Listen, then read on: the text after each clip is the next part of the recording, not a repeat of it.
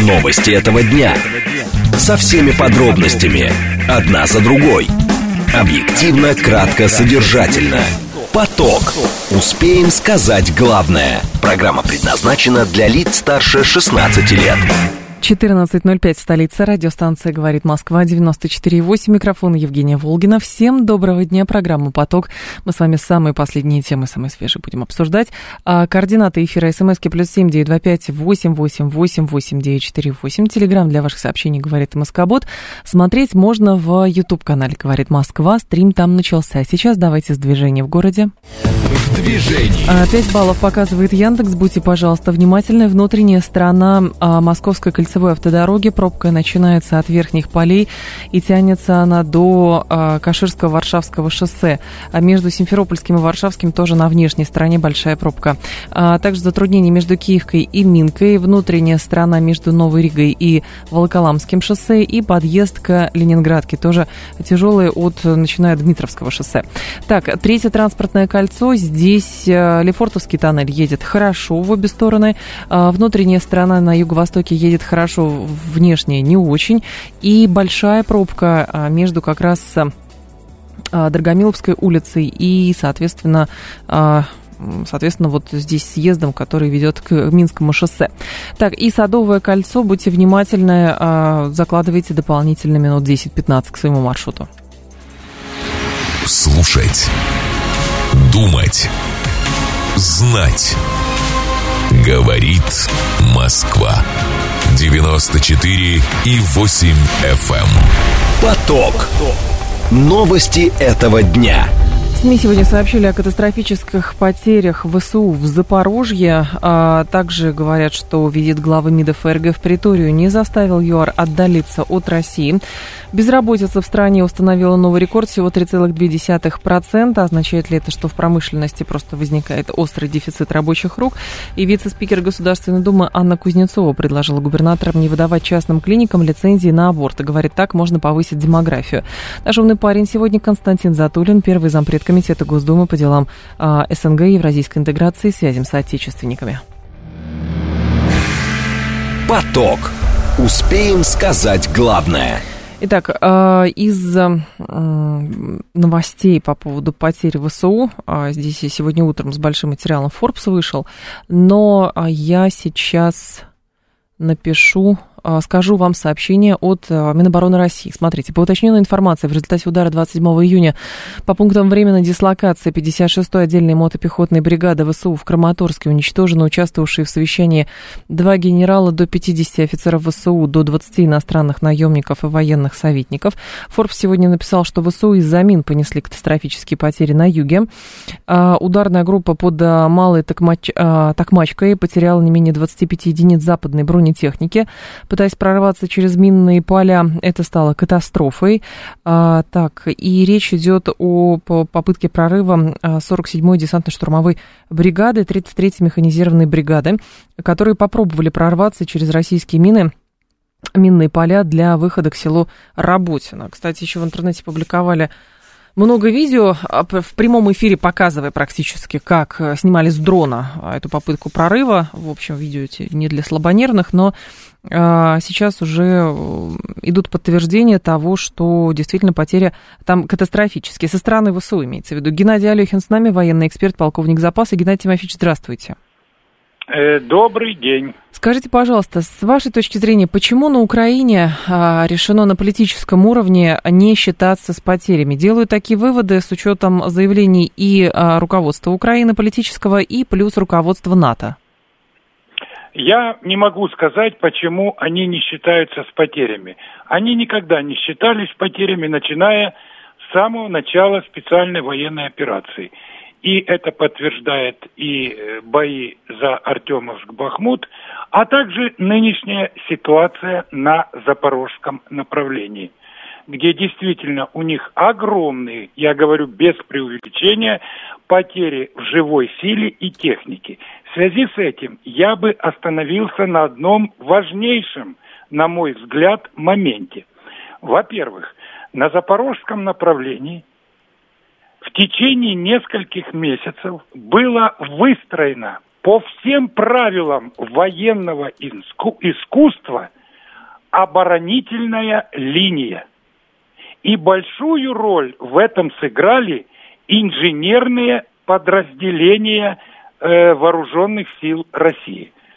Вообще, вот сейчас, как показал ход специальной военной операции, роль инженерной техники, инженерных войск просто очень высоко оценивается всеми специалистами, в том числе и натовскими. Один только пример. Угу. Э, показала высокую эффективность взаимодействия таких инженерных, э, допустим, скажем так, установок. Еще советского образца есть такая установка УР-77 установка разминирования. В войсках ее называют Змей Горыныч. Так. Вот. Изначально они действовали по разминированию и проделыванию проходов для наших подразделений и боевой техники, но активно также она используется в подавлении именно фортификационных сооружений противника. С другой стороны, во взаимодействии с универсальной системой земледелия, это такая система дистанционного управления, она действует по принципу реактивной системы залпового огня. Только они э, над землей там выпускают ракеты, угу. а здесь ракеты зарываются в землю на дистанционном с помощью дистанционного управления и установка противопехотных и противотанковых мин. И вот такое взаимодействие играет очень большую роль. И противник просто буксует на этом угу. направлении. Не случайно, не случайно. Противник подтягивает к линии фронта не только на запорожском направлении, но и на Кутанском направлении, это Харьковская область, инструкторов минно-взрывных заграждений специалистов, специалистов-саперов. Видимо, у них своих не хватает. У украинской армии они подтянули инструкторов американских и английских. Угу. Геннадий вот Тимофеевич, вам такое значение. Поняла, но на таком с, примере. с вашей точки зрения, а, могут ли а, как раз вот эти провалы украинского контрнаступления а, повлиять на решение о, например, прекращении этих атак? Ну, вы понимаете, прекращение атак – это понятие такое растяжимое. С военной точки да. зрения я бы сказал следующим образом. Э, командованию ВСУ в преддверии 11-12 июля, когда будет проходить саммит НАТО в Вильнюсе, им необходимо показать какой-то значимый успех. Поэтому они пытаются прорваться на том или ином направлении. И так как мы угадали, по большому счету, наш генштаб и группировка наша объединенная на Украине, э, направление главного удара, и они именно ударили туда, где мы их ждали.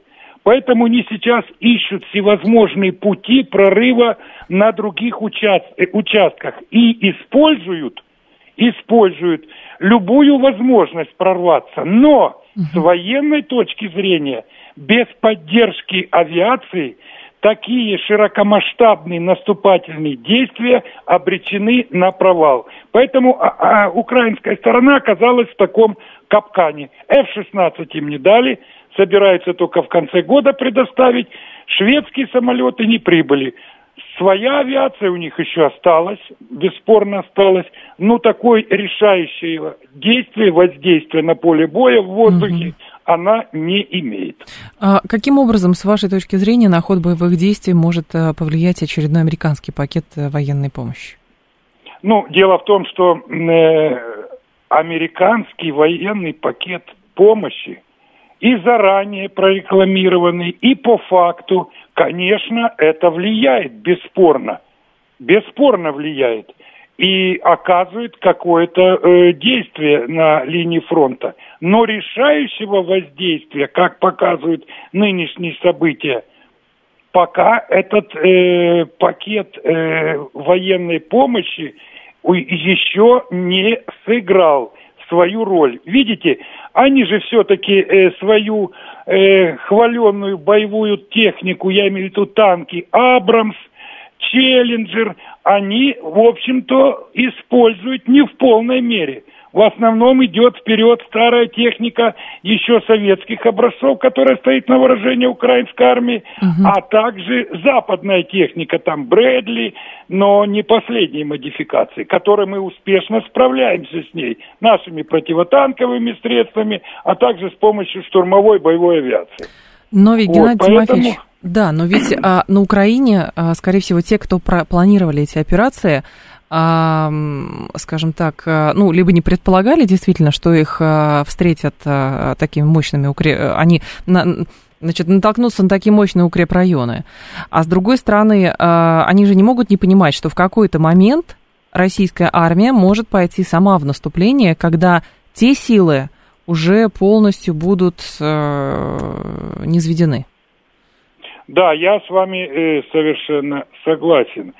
Э, с одной стороны, они просчитались, откровенно скажем, хотя там это я не говорю в таких бравурных, знаете, угу. таких тонах оптимистичных, там действительно идут серьезные бои, вот, но они, видимо, их разведка просчиталась. А во-вторых, вы совершенно правильно подметили, любое выполнение поставленных задач решается, не, э, э, решается только в наступлении. Поэтому я не исключаю и совершенно уверенно могу сказать, что у нас есть в наших замыслах после отражения таких атак противника организовать свои наступательные действия на том или ином участке фронта. Где это произойдет, покажет время – ну, будем ждать. Да, спасибо большое, Геннадий Тимофеевич. Я вас благодарю. Геннадий Алехин был с нами, военный эксперт, полковник запас. Запад давно мог дать Киеву самолеты. Это означало, что, по их представлению, быстрое завершение конфликта. Цель Запада затянуть конфликт, чтобы украинцы и русские как можно дольше и больше а, убивали друг друга. Но не факт, что передача самолетов а, спровоцировала бы быстрое завершение конфликта. Здесь в слове «быстрые», а, по сути, получается, обманывались а, со всех сторон. Понимаете, про быстрое какое-то завершение конфликта. И что считать быстрым завершением конфликта для Украины, например? Ну, передали бы... И что? Передали бы самолеты дальше. Но по факту уже не передали, поэтому давайте оперировать теми фактами, которые на самом деле есть. Из подобных, из заявлений еще Министерства обороны так, средства ПВО перехватили два снаряда «Хаймерс», ракету «Харм» сбили 11 БПЛА ВСУ. Потери ВСУ нас за сутки составили до 530 военнослужащих на Донецком направлении. Еще ростовский губернатор сообщил, что в минувшие выходные был на связи с Путиным и Министерством обороны. Так, это по поводу 24 июня. Российские войска уничтожили до 65 военных ВСУ на Краснолиманском направлении. Так, и нанесли удар по 106-й бригаде ВСУ в Запорожской области. Это вот последние сообщения Министерства обороны о том, что происходит сейчас на линии фронта.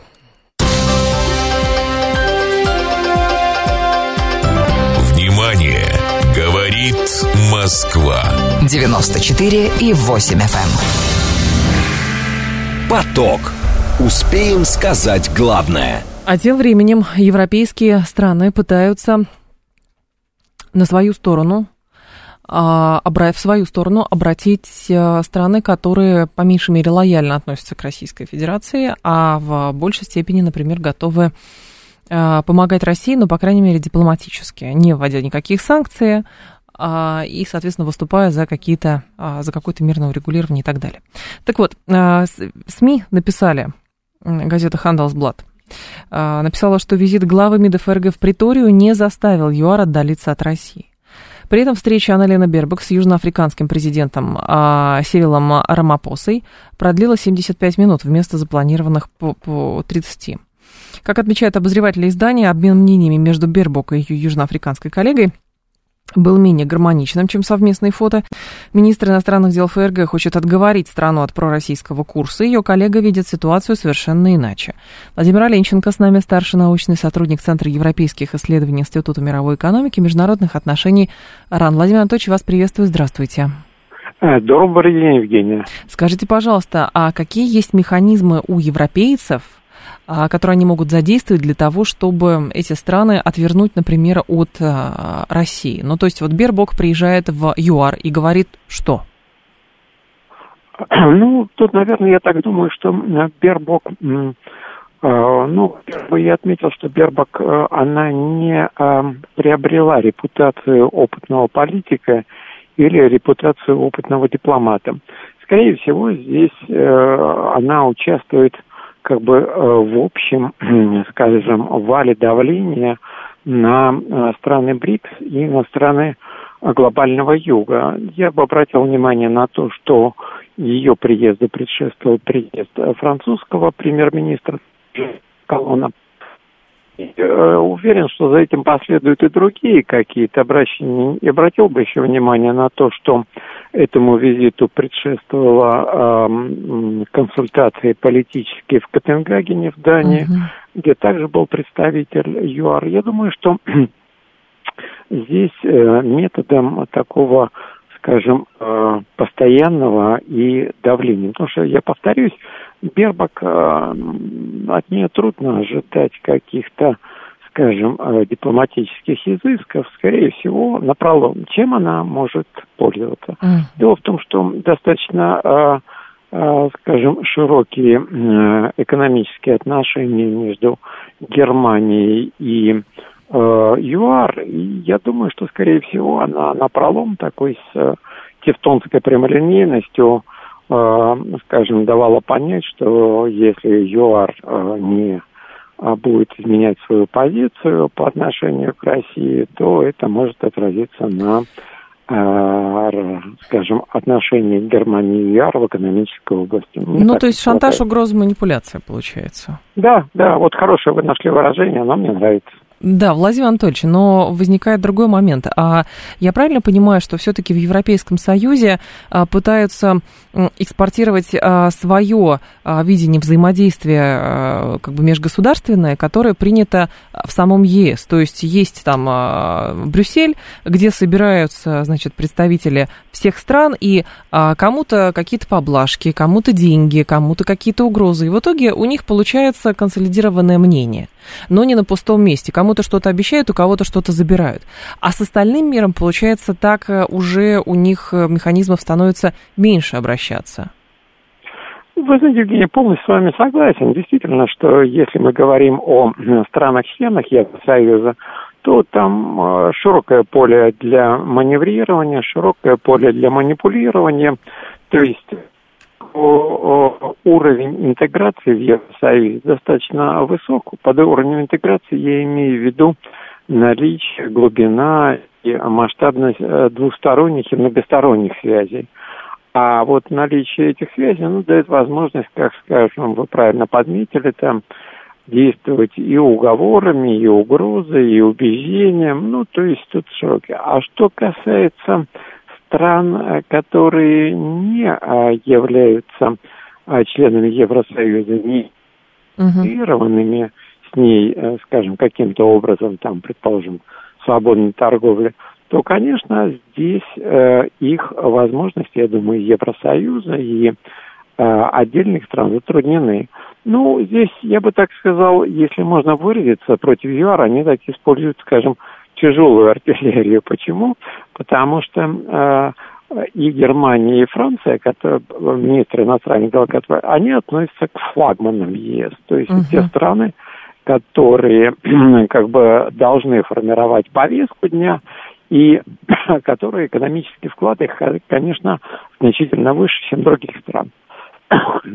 А в чем, Владимир Анатольевич, заинтересованность главным образом а, стран Востока и Юга что как бы в контексте вот взаимодействия с Российской Федерацией, с Европейским Союзом. То есть понятно, что э, страны пытаются держаться в стороне, э, выступать с дежурными заявлениями, но при этом предлагают свои какие-то мирные инициативы. И вот вопрос возникает, какие действия могут быть предприняты с нашей стороны, чтобы у европейцев не оказалось козырей в руках, и они не перетянули их на свою сторону? Э, резонный вопрос.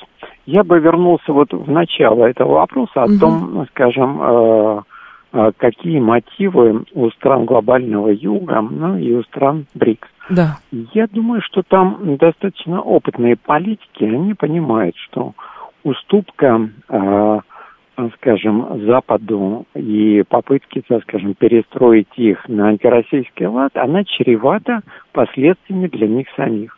Угу. Потому что если они здесь, скажем, покажут, что они готовы уступать, то при, э, скажем, неблагоприятной какой-то ситуации уже их будут прессинговать, уже будут их изолировать, уже им будут создавать трудности. И поэтому они, я так понимаю, э, дают понять, что нет, они не отступят. Да. И это одна сторона, то есть они показывают, что они не, ну, скажем, будут полностью соглашаться, соглашаться с теми требованиями, которые им выдвигаются. Еще один аспект, бы я выразился, сохраняя отношения с Россией, они сохраняют возможности э, определенной самостоятельности, в том числе экономической, политической, то есть есть конкретные каналы, то есть я имею в виду общение с Россией, которые дают им возможности чувствовать себя самостоятельными. Uh-huh. И э, западники, видимо, не очень это отдают себе отчет, то есть действуют так нахрапом что э, страны а вот глобального юга и БРИКС, они не хотели бы терять варианты своего самостоятельного поведения. И угу. для того, чтобы их не выдвигали, я так понимаю, претензии в том, что они как бы самодистанцировались, они используют инструмент, э, который называется э, посредничество. Они говорят, да, есть проблема, да, мы не будем занимать чью-то сторону, да, но вот у нас есть посреднические усилия. То есть по формальному признаку, я так понимаю, им выдвинуть какие-то претензии нельзя. То есть с точки зрения, э, который любит придерживаться Соединенные Штаты Америки, морализаторство, то да, они могут там морализировать, э, выдвигать какие-то аргументы, которые генерируют либо на Украине, либо в Вашингтоне. Но вот по факту вот эти три обстоятельства, э, я считаю, создают для стран глобального юга и для БРИКС широкое поле для маневра. Понятно. Спасибо большое, Владимир Анатольевич. Я вас, при, э, я вас благодарю. Э, Владимир Оленченко был с нами, старший научный сотрудник Центра европейских исследований Института мировой экономики и международных отношений Российской Академии Наук. Очень интересный, конечно, расклад получается. Сначала представители Штатов Блинкен ездил в Китай, а потом в Вашингтоне по-королевски встретили а, премьер-министра Индии. Теперь а, Германия а, отправляет своего министра фактически в роли комиссара в Южную Африку. Вот. Но, правда, немецкая, немецкая пресса констатирует, что встреча была довольно прохладной. И, например, министр иностранных дел ЮАР на леди Пандор, она, соответственно, у нее видение ситуации было совсем иное, чем его представляла Анна Лена Бербак. Вот. Э, колумнисты еще подчеркнули, что отношения двух стран остаются сложными на фоне различных подходов Берлина а, и притории к украинскому конфликту. А, то есть, а, скажем так, а, Евросоюз пытается а, сузить все поле взаимодействия до вопроса поддержки Украины и значит, игнорирования или а, как раз вот этого публичного астракизма Российской Федерации. А ЮАР настаивают на том, что все гораздо сложнее для них лично, и они в это а, игольное ушко не собираются добровольно заходить. Что еще пишут? Встреча Бербак с президентом ЮАР Серлом а, Рамапосой шла больше часа вместо получаса. Правительство ФРГ еще не желало а, публично увязывать двусторонние торговые отношения с позиции Притории по Украине. И, как отмечается в материале, Южная Африка могла бы, цитирую, много потерять в случае смены подхода Берлина по этому вопросу. Германия второй по важности внешнеторговый партнер африканского государства и третий по величине экспортный а, рынок. А, получается, что пока европейцы задействуют э, свой механизм, э, свой, свой вариант э, убеждения, это шантаж, угроза и манипуляция. Видите, про торговые отношения говорится в каждом предложении практически. Новости мы продолжим. Новости этого дня. Со всеми подробностями. Одна за другой. Объективно, кратко, содержательно. Поток. Успеем сказать главное. 14.35, столица, радиостанция «Говорит Москва». У микрофона Евгения Волгина. Мы продолжаем эту программу «Поток» из срочных сообщений. По ТАССу вам читаю, что движение поездов «Аэроэкспресс» приостановлено в направлении Домодедово из-за инцидента на железной дороге. Правда, не пишут, в каком месте произошел инцидент на железной дороге.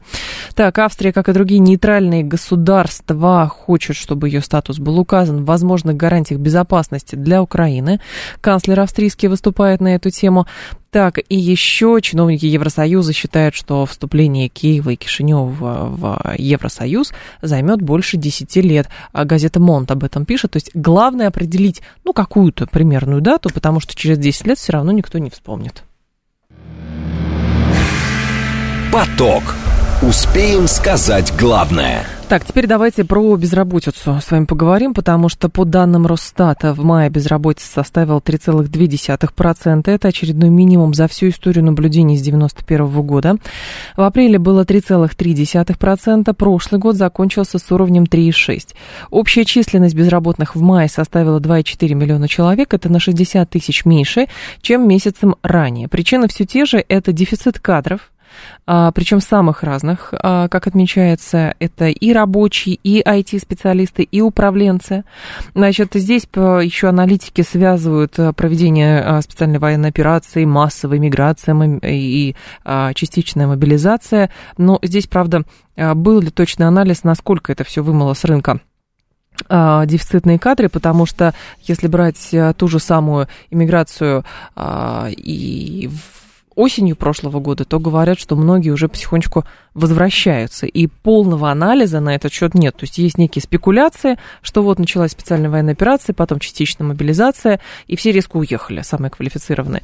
Но нет, по крайней мере, Министерство цифрового развития говорило, что работают над возвращением специалистов, и точного анализа, какое число уехало точно и вообще не работает больше на Россию, какое число вернулось, этого пока нет. Александр Сафонов с нами, профессор кафедры управления персоналом финансового университета при правительстве. Александр Львович, здравствуйте. Здравствуйте. Скажите, пожалуйста, а какой уровень с точки зрения а, значит, трудовой ситуации, какой уровень безработицы считается комфортным для экономики? А, тот, который не приводит а, к тотальному дефициту кадров, ну, везде он по- по-разному. Вот. Ну, можно сказать, что вот 3,2%, но это, как бы, так сказать, тот уровень безработицы, который, конечно, снижать было бы нецелесообразно, ну, по крайней мере, для нашей страны. В противном случае мы просто будем э, видеть избыточное давление дефицита кадров на, на стоимость рабочей силы. И в конечном итоге это может просто вылиться в росте цен и повышении а, рисков инфляции. Угу. Но в данном случае а, в какой области именно чувствуется дефицит и как с этим может работать а, государство? Ну, э, во-первых, у нас существует всегда традиционный дефицит в отраслях, связанных с бюджетной сферой. Uh-huh. Но тут проблема в большей степени связана с оплатой труда, да, со сложностью, во-первых, сказать, э, работы а в этом секторе. Вот если мы касаемся врачей, да, то у нас нехватка врачей, а, а, да, и вот в последнее время там правительство принимало решение о том, чтобы а, наделить а, медсестер, медсестер возможностями реализовывать отдельные функции врачей с тем, чтобы снизить а, давление mm-hmm. дефицита а, кадров. Вот. Особо, так сказать, у нас, конечно, проблемы, связанные с а, образованием и, опять же, с здравоохранением вот в удаленных регионах и сельских а, районах. Ну, молодежь просто не хочет туда ехать. Uh-huh. Вот. А, а те предложения, которые со стороны государства с точки зрения компенсации а, удаленного характера работы не очень а, комфортного а, с точки зрения молодежи э, проживания, э, соответственно, ну, ну, как бы не очень пользуются спросом. Да, то есть uh-huh. вот, не хотят все, все равно туда ехать, предпочитают меньше получать, но жить там в городской среде. Вот, естественно, так сказать, региональный дефицит кадров у нас испытывает Дальний Восток. Ну, в силу, опять же, там проблем, связанных с оттоком а, кадров в постсоветский период времени, до 2000-х годов, массовый отъезд туда людей в связи с тем, что были прекращены прекращено финансирование многих государственных проектов субсидирования уровня жизни в этих регионах. Ну и как бы реализовать сейчас э, задачу точки зрения возврата, вот э, почти там 4,5 миллионов человек, которые оттуда ехали, ну, это очень затруднительно. Но... Вот что касается uh секторов, э, да. это в первую очередь сектора, связанные с производством промышленных товаров, да, особенно в военно-промышленном комплексе, это рабочие э, специальности, токари, слесари, э, фрезеровщики, э, комплектовщики, э, соответственно, технологи, э, инженеры. Угу. Но, Александр Львович, а логично ли, а, когда некоторые аналитики связывают текущее состояние рынка труда исключительно с проведением специальной военной операции, подвязывают туда частичную мобилизацию и, например, а, отъезд а, людей Э, осенью прошлого года. Потому что вот вы про медицину говорите, но здесь то же самое можно сказать, что это могло стать следствием эти сложности в кадровой политике э, с проведением реформ, может быть, э, в какой-то степени необдуманной оптимизации, просчетом каким-то. И это стало результатом. Вы знаете, во-первых, надо сказать, это было неправильное утверждение, что вот СВО, да. это вот кульминация. Нет ничего подобного. Мы с 2017 года, еще задолго до того, а, как а, возникли проблемы ковида, да, угу. начали терять рабочую силу в связи с тем, что на рынок труда стало выходить малочисленное поколение молодежи, родившихся в 2000-х, году, 2000 годах. То есть э, в значительной степени дефицит э, кадров и снижение безработицы – это следствие э, общего падения э, рождаемости в стране в начале 2000-х годов. Вот. И, а, к сожалению, так сказать, вот этот фактор, он будет э, длительный период времени влиять на рынок труда.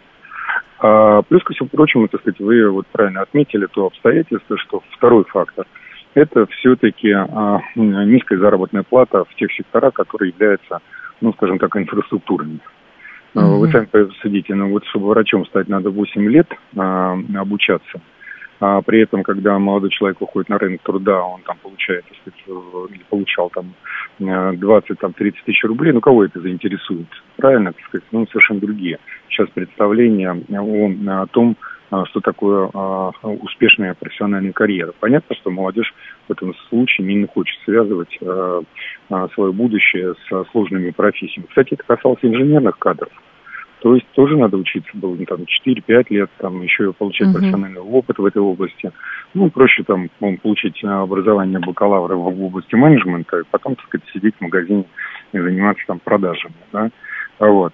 А, поэтому, конечно, так сказать, здесь в данном случае система оплаты труда а, сыграла большую роль в том, что а, значительная часть молодежи была сориентирована, например, тех же самых рабочих на специальности, на значит, как бы, приобретение профессиональных квалификаций в области, например, сферы услуг. Uh-huh.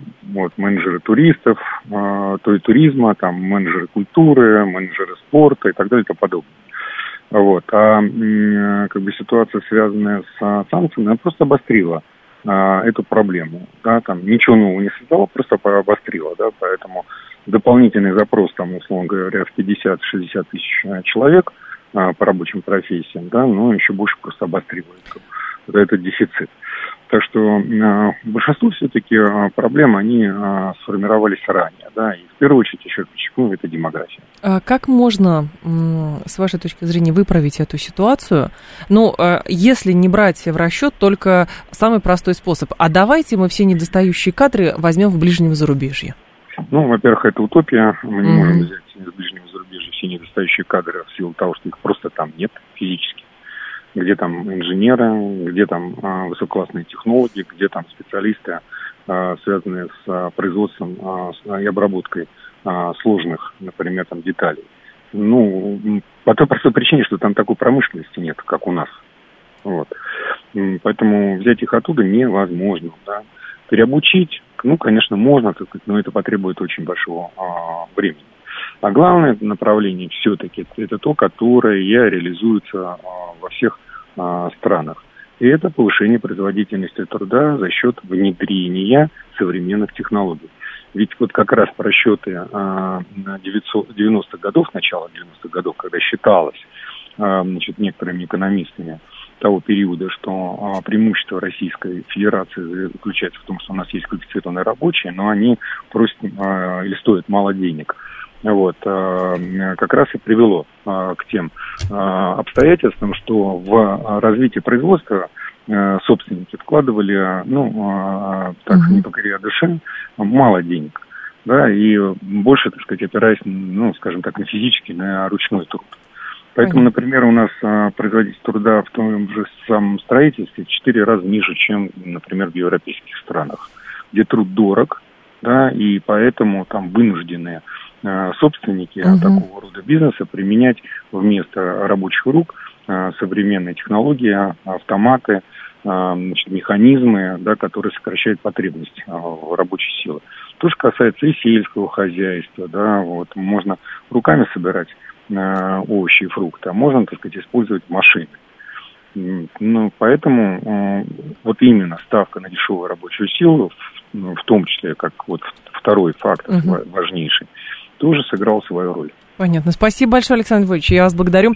Александр Сафонов был с нами, профессор кафедры управления персоналом финансового университета а, при правительстве. И получается, у нас тема, кстати, взаимосвязанная, потому что Александр Львович а, говорит, что во многом причиной дефицита кадров стала низкая рождаемость конца 90-х годов и начала а, нулевых годов. Вот. И сейчас как раз к рождаемости перейдем.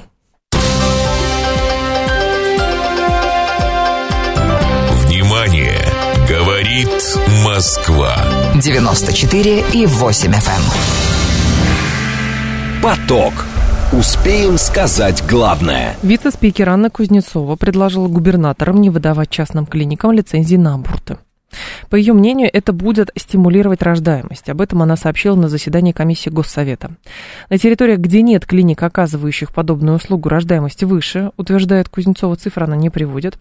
А в то же время в Петербурге, в городе с самым большим количеством коммерческих клиник с лицензией на аборты, демографическая ситуация крайне катастрофическая, говорит она. А наибольшие проблемы в сфере рождаемости и принимаемых в связи с этим мер фиксируются в трех кластерах, среди которых Поволжье, Юг России это уже данные а, за руководителя аппарата правительства Ольги Кривонос. По данным переписи населения, 4,5 миллиона россиянок фертильного возраста не имеют ни одного ребенка. В частности, нет а, детей у 2 миллионов женщин до 24 лет. А, так, а, у 1 миллиона женщин 25-29 лет, остальные старше. По данным Росстата, государственные больницы в 2021 году провели 517 737 процедур прерывания беременности. А, и, соответственно, сколько клиники частные провели, этой статистики не приводится. Любовь Ерофеева с нами, акушер-гинеколог и специалист общественного здравоохранения и здоровья, эксперт ВОЗ. Любовь Владимировна, здравствуйте. Здравствуйте, добрый Скажите, день. пожалуйста, есть ли все-таки вот эта взаимосвязь между наличием возможности сделать аборт и решением его сделать? Ну, конечно же, нет. Э, невозможно повлиять на спрос, закрывая клиники или не разрешая каким-то клиникам работать. Зачем мы это делаем? Это мы таким образом над женщинами издеваемся? Или чего мы хотим добиться? Нарушаем Конституцию, которая определила право выбирать врача и выбирать клинику, где женщина хочет лечиться. Угу. Но с вашей точки зрения, все-таки почему есть э, вот эта э, установка на прямую корреляцию? Если не будет возможности сделать аборт, то тогда женщины будут рожать. Но в какой-то да, момент они просто пойдут и э, да, какие-то подпольные они, аборты сделают, конечно, и тем самым там, вы, умрет, например. Вы абсолютно правы. Вы абсолютно правы. Значит, аборты делают не потому, что женщина закапризничала и поссорилась с мужем. Аборт делают, если беременность нежелательная она нежелательная с самого начала. Угу. А не тогда, когда женщина обращается в ту или иную клинику или ей некуда обратиться. Нежелательная беременность от этого не станет желанной. Она не превратится в желанного ребенка. Этот ребенок, если родится, исследование есть. Надо нашим чиновникам и депутатам иногда читать научную литературу. Э, научные данные доказывают и показывают, что если заставить женщину родить нежеланного ребенка, то вероятнее всего ребенок будет неблагополучным, он будет плохо развиваться, у него будет плохое качество э, жизни э, и, и характер будет соответствующий. А американские данные вообще свидетельствуют о том, что если женщинам что-либо запрещать, в частности, прервать нежелательную беременность, то тогда в подавляющем большинстве эти дети попадают в криминальные структуры идут угу. по кривой дорожке, как мы бы сказали в советские времена. Тогда, если попробовать с другой стороны зайти, а, Любовь Владимировна, каким образом а, государство, что государство может сделать, чтобы например, ну, не пытаться отговорить женщину, но хотя бы как-то вот э, сделать так, чтобы абортов было меньше? И как бы и рождаемость была выше. Ну, надо сказать, во-первых, что аборты у нас снижаются. За последние 10 лет это колоссальное снижение. Это при том, что государство ничего такого не делает, чтобы они снижались. Оно только отговаривает женщину, оно ей не предоставляет бесплатно контрацепцию, оно ее не консультирует, они в, оно в школы не ввело предмет, э, связанный с вопросами контрацепции и защиты от нежелательной беременности. Э, вот при всем при этом угу. у нас всего около 600 тысяч абортов, в то время как в 92 году было 3,5 миллиона. Это колоссальный прогресс. Э, я, конечно, не могу радоваться. Мне кажется, что темпы могли бы быть и быстрее, но для этого нужны специализированные программы. Женщинам уязвимых групп, социально уязвимых групп – необходимо предоставлять контрацепцию бесплатно, а не уговаривать их родить еще одного ребенка. Она с одним-то, с двумя или с тремя еле-еле справляется, у нее концы с концами не сходятся, потому что муж бьет, пьет, ну и так далее. Поэтому это не метод, хочу сказать. Вообще любые ограничения, они имеют э, такой коррупциогенный запах, я бы сказала. Угу. Ну что значит мы, вот здесь мы э, этим клиникам мы не разрешим работать, а вот государственные, они хорошие у нас, у нас там все четко, у нас там все под контролем. Так при этом одни и те же там... врачи работают, что в государственной конечно. клинике, что во ну, вторую конечно. смену они работают в частной. Ну, естественно, естественно. Поэтому сказать, что вот давайте только в государственной... Я думаю, что здесь э, хитрость. Здесь хитрость такая, что мы сначала ограничим коммерческие клиники, которые предоставляют в основном услуги по безопасному аборту, потому что они продвигают медикаментозный аборт, который не связан с хирургическим вмешательством. Он дает гораздо меньше побочных эффектов и осложнений. Э, и в этом смысле, а государственные клиники это в основном вакуум аспирации, иногда это выскабливание в некоторых местах. То есть это более опасные методики – это хирургические вмешательства, и для этого нужно в стационаре женщине находиться. А при медикаментозном э, она при враче, будучи проконсультирована, принимает определенные препараты, через несколько дней приходит, и у нее самостоятельно происходит прерывание беременности без каких-либо вмешательств э, врача. Любовь а, Владимировна, у нас да. с аудитория в основном мужская, и сразу же а, мужчины эту тему очень любят высказываться. И вот а, слушатель говорит, хорошо, если у женщины есть право, а есть ли у мужчины право на запланированное нету, отцовство? Нету, нету у мужчины такого права, потому что рискует жизнью и здоровьем только женщина, потому что она вынашивает плод. Точка. Любовь Владимировна, а сокращение все-таки количества абортов связано с тем, что а, появились а, средства контрацепции, женщины стали более осознанные, или, или с чем это связано? Вы знаете, как я скажу, ну, конечно, да. современное поколение – это образованные люди, они читают в интернете, хотя в интернете очень много и недостоверной информации, но тем не менее как-то, кое-как все-таки какая-то информация до женщин доходит. Но у нас подавляющие методы, как бы превалирующие методы контрацепции, они мужские. они мужской понятно. презерватив 50, около 53%, и прерванный половой акт. И тот, и другой метод зависит от мужчины. Угу. И вот именно эти методы, которые очень имеют низкую контрацептивную эффективность, именно из-за них у нас вот такое число Э, абортов и прерывания беременности.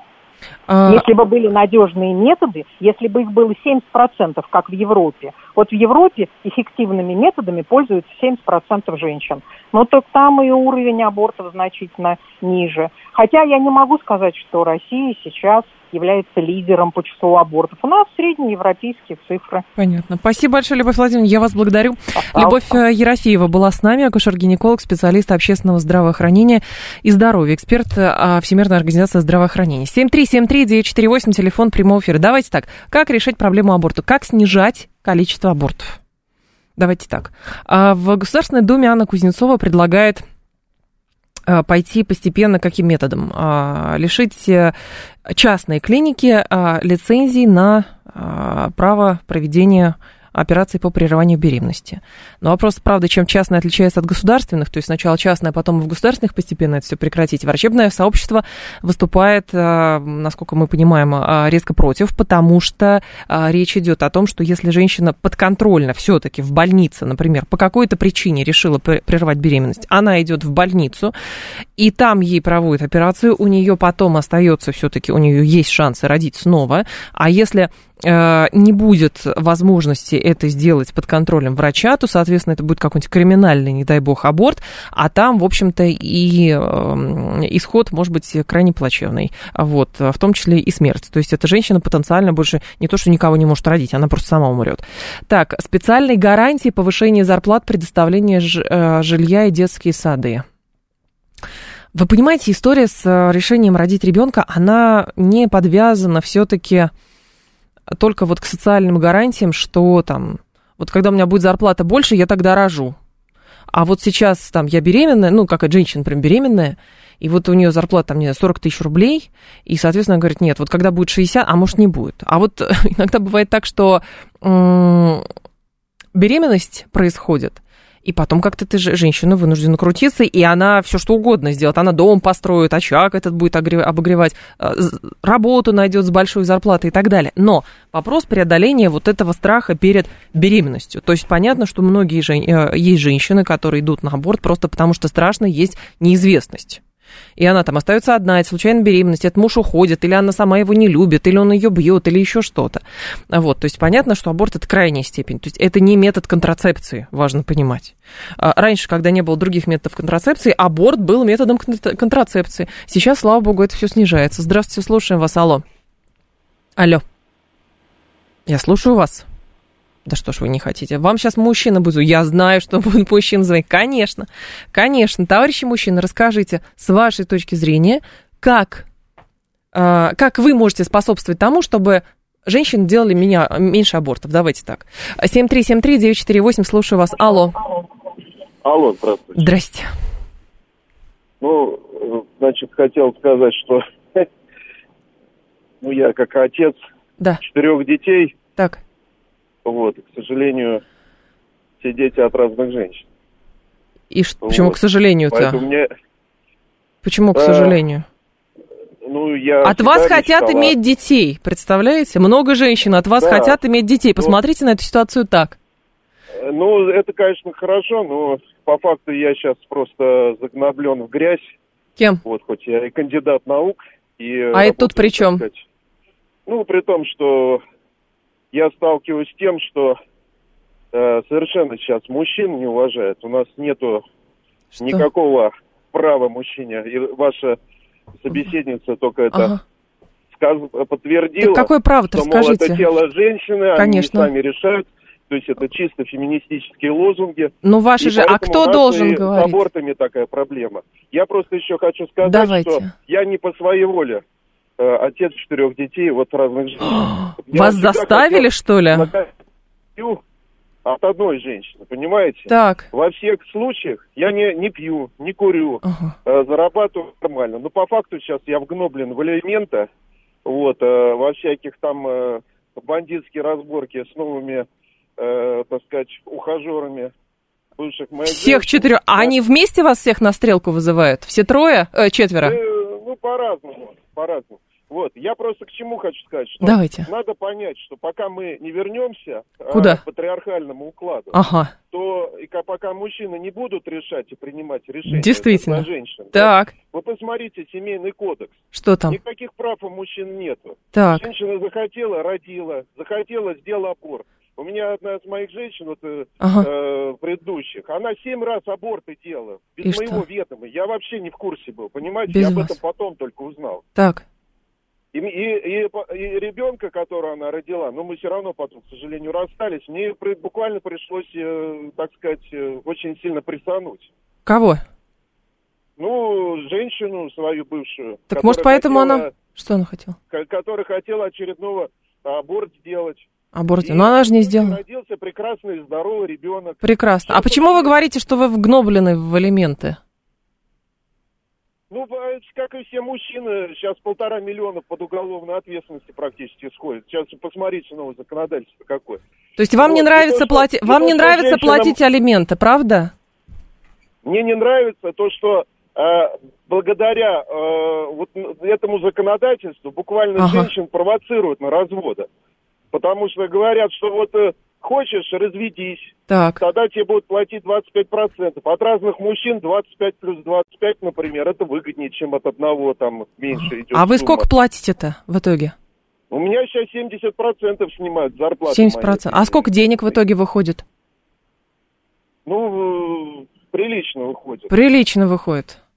Я не могла прервать этого человека. Вы понимаете, какая судьба? То есть, если бы, в общем, история с абортами решается просто. Женщина должна быть лишена всех прав. Она должна сидеть дома, у нее должен быть один мужчина, и она от него бесконечно рожает детей. Никаких прав нету, и семейный кодекс тоже отнимать и, и прочее. 15 часов новости продолжим.